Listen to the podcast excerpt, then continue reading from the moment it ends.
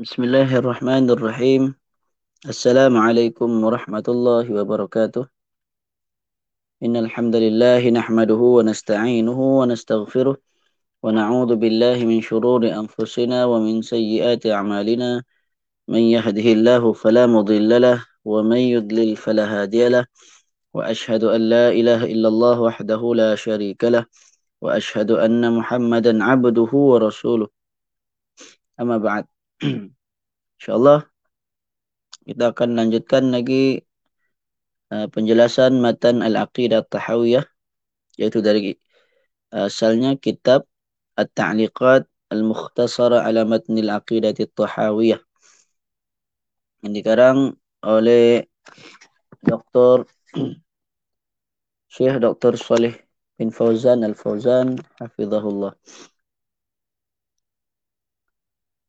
Uh, sebelum ini masih lagi dalam matan yang ke-212 iaitu uh, kata Al-Imam Abu Ja'far At-Tahawi wa naral jama'ata haqqan wa sawaba wal furqata zayghan wa adaba. Kami juga berpandangan bahawa al, uh, al-jama'ah ini bersatu persatuan adalah hak uh, adalah kebenaran. Itulah yang betul.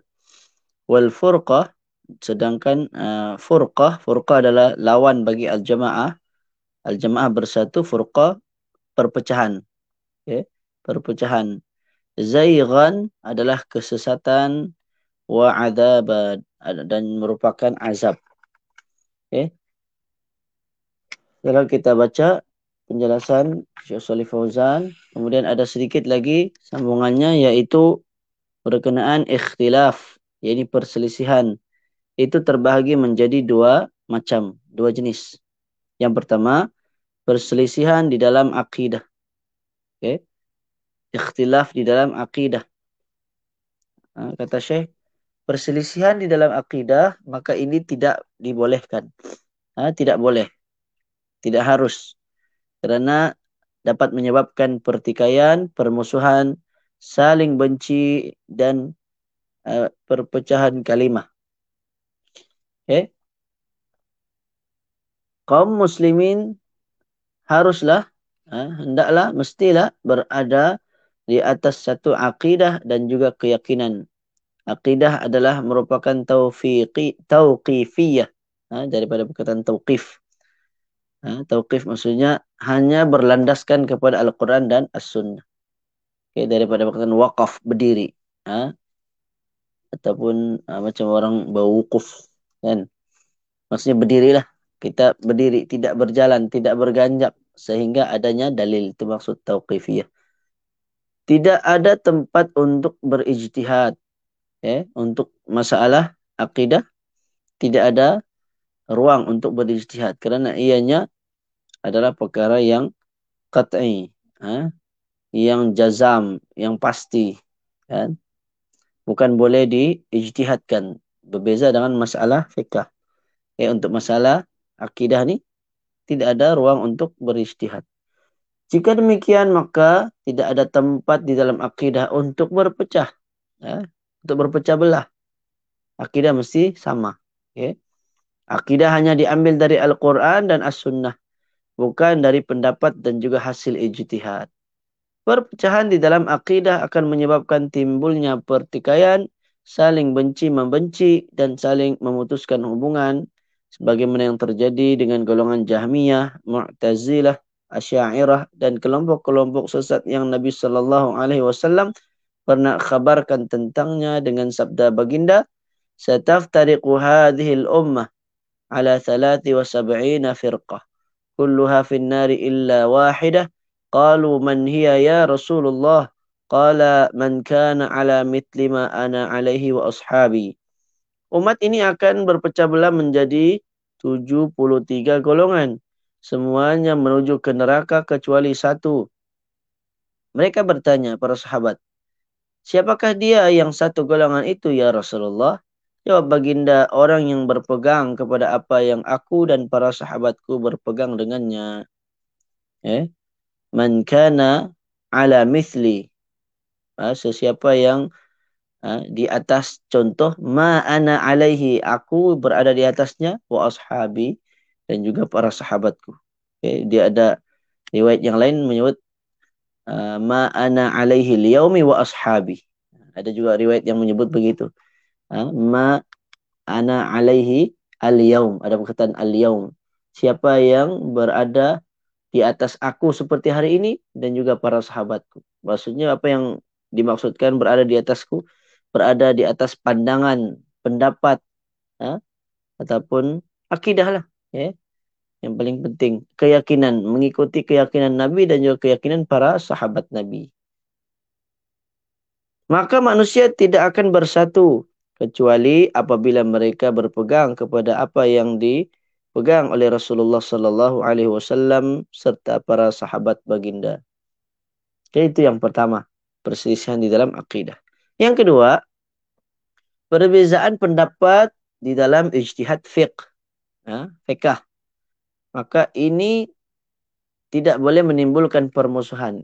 Ya, kerana itu disebabkan oleh pengamalan terhadap dalil-dalil sesuai dengan daya serap manusia dan masing-masing orang berbeza-beza dalam perkara ini. Perkara itu mereka tidak memiliki kemampuan yang sama. Mereka berbeza-beza dalam kekuatan menyimpulkan juga dalam keluasan serta minimumnya ilmu. Okay. Jadi yang kedua dalam masalah fiqh, ya, dalam masalah uh, yang ada ruang untuk berijtihad, maka ini tidak boleh menimbulkan perselisihan lah. Tidak boleh kita berselisih hanya disebabkan berbeza dari sudut fiqh. Dari sudut ijtihad fiqh. Ha? Contohnya ada orang yang mengikuti mazhab syafi'i. Ada orang yang mengikuti mazhab hambali. Ada orang yang mengikuti mazhab maliki. Ada orang yang mengikuti mazhab hanafi. Ha? Masing-masing ada perbezaan ijtihad dalam ha, fiqah. Ha? Dalam masalah fiqah. Maka yang ini tidak menjadi masalah lah. Ha? Tidak boleh kita, ha, maksudnya memang tidak mungkin akan dapat kita satukan. Ha? apalagi sudah per, perbezaan ini sudah lama kan masalah ini sudah lama dibincangkan oleh para ulama oleh kerana itu kita hendaklah ha, kita boleh mengkaji boleh uh, mengikuti mana yang kita rasakan itulah yang terkuat namun kita tidak boleh memaksa orang lain untuk mesti mengikuti pandangan kita kerana okay, pandangan yang lain kadang-kadang sama-sama memiliki dalil yang sama tetapi huraiannya berbeza. Cara pengamalan hadis tersebut berbeza. Okay. Kalau saya bagi contoh mungkin ada banyaklah contoh tapi memadailah contoh uh, seperti kunut dalam solat subuh contohnya. Dan mazhab syafi'i dan maliki mengatakan ianya sunnah. Sebaliknya mazhab Hanafi dan juga Hambali mengatakan uh, tidak ada kunut subuh. Ha, masing-masing dengan dalil masing-masing. Perbezaan pendapat ini, kata Syekh Salih Fauzan, apabila tidak eh, diikuti, dituruti oleh sikap fanatik, fanatism, ha, maksudnya ta'asub, kepada sesuatu pendapat, maka itu tidak akan menyebabkan munculnya permusuhan. Para sahabat Nabi Sallallahu Alaihi Wasallam juga kadangkala berbeza pandangan dalam masalah-masalah fiqh tidak ber, tidak uh, tidak bersama itu tidaklah menjadi permusuhan di antara mereka dan mereka tetaplah bersaudara. Demikian juga dengan as-salafus salih uh, dan imam yang empat, uh, maksudnya imam empat mazhab. Mereka berbeza pendapat tetapi tidak pernah terjadi permusuhan di antara mereka. Mereka tetap bersaudara. Begitu jugalah uh, seharusnya para pengikut mereka. Begitu juga seharusnya para pengikut mereka. Jika salah seorang dari mereka fanatik terhadap pendapatnya, maka itulah yang akan menimbulkan permusuhan. Seorang muslim haruslah mengambil pendapat yang sesuai dengan Al-Quran dan As-Sunnah. Kerana Allah subhanahu wa ta'ala berfirman, in tanaza'tum fi syai'in farudduhu ila Allah wal Rasul in kuntum tu'minuna billahi wal yaumil akhir. Kemudian jika kamu berlainan pendapat tentang sesuatu maka hendaklah kembalikanlah ia kembalikanlah ia kepada Al-Qur'an dan As-Sunnah kepada Allah dan Rasul yakni uh, Al-Qur'an dan As-Sunnah. Jika kamu benar-benar beriman kepada Allah dan hari akhirat. Surah An-Nisa ayat 59. Dalam ayat yang lain surah Asy-Syura ayat 10 Allah berfirman wa makhtalaftum fihi min syai'in fa hukmuhu ila Allah tentang sesuatu apapun yang kamu berselisih maka keputusannya terserah kepada Allah.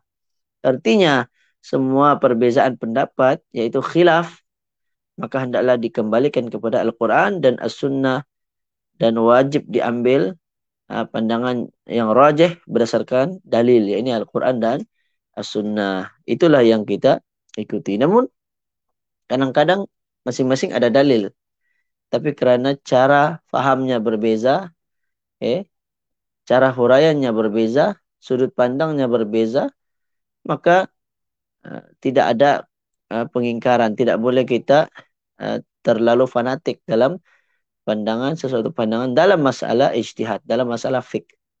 Adapun masalah akidah maka itu wajib uh, satu pandangan. Okay. Kecuali lah dalam furuk akidah lah. Kadang-kadang ada juga masalah akidah yang ada ada sedikit perbezaan. Namun dari segi usulnya tidak mungkin ada perbezaan. Kalau Allah itu satu maka satu. Tidak mungkin ada yang kata Allah dua, Allah tiga. Kan? Maka itu ha, perbezaan, ha, perselisihan yang tidak benar. Okay? Maka wajib disatukan. Ha? Maka apa yang Allah sebut dalam Al-Quran wa'tasimu bihablillahi jami'an wa la tafarraqu. Hendaklah kamu berpegang teguh dengan tali Allah, yakni agama Allah, agama Islam. Jangan kamu berpecah belah, yakni untuk perkara akidah tersebut. Adapun perkara ibadah ataupun masalah fiqh, maka itu ada ruang ijtihad, tidak ada uh, uh, tidak boleh kita bermusuh uh, hanya disebabkan masalah uh, perbezaan dalam so, dalam uh, dalam fiqh, okey, dalam ijtihad. Wallahu alam. Insyaallah kita akan sambung lagi nanti. Mudah-mudahan ada manfaatnya. Qul quli hadza wa astaghfirullahal azim li wa lakum wa sallallahu ala nabiyyina Muhammad wa ala alihi wa sahbihi wa baraka wasallam. Assalamualaikum warahmatullahi wabarakatuh.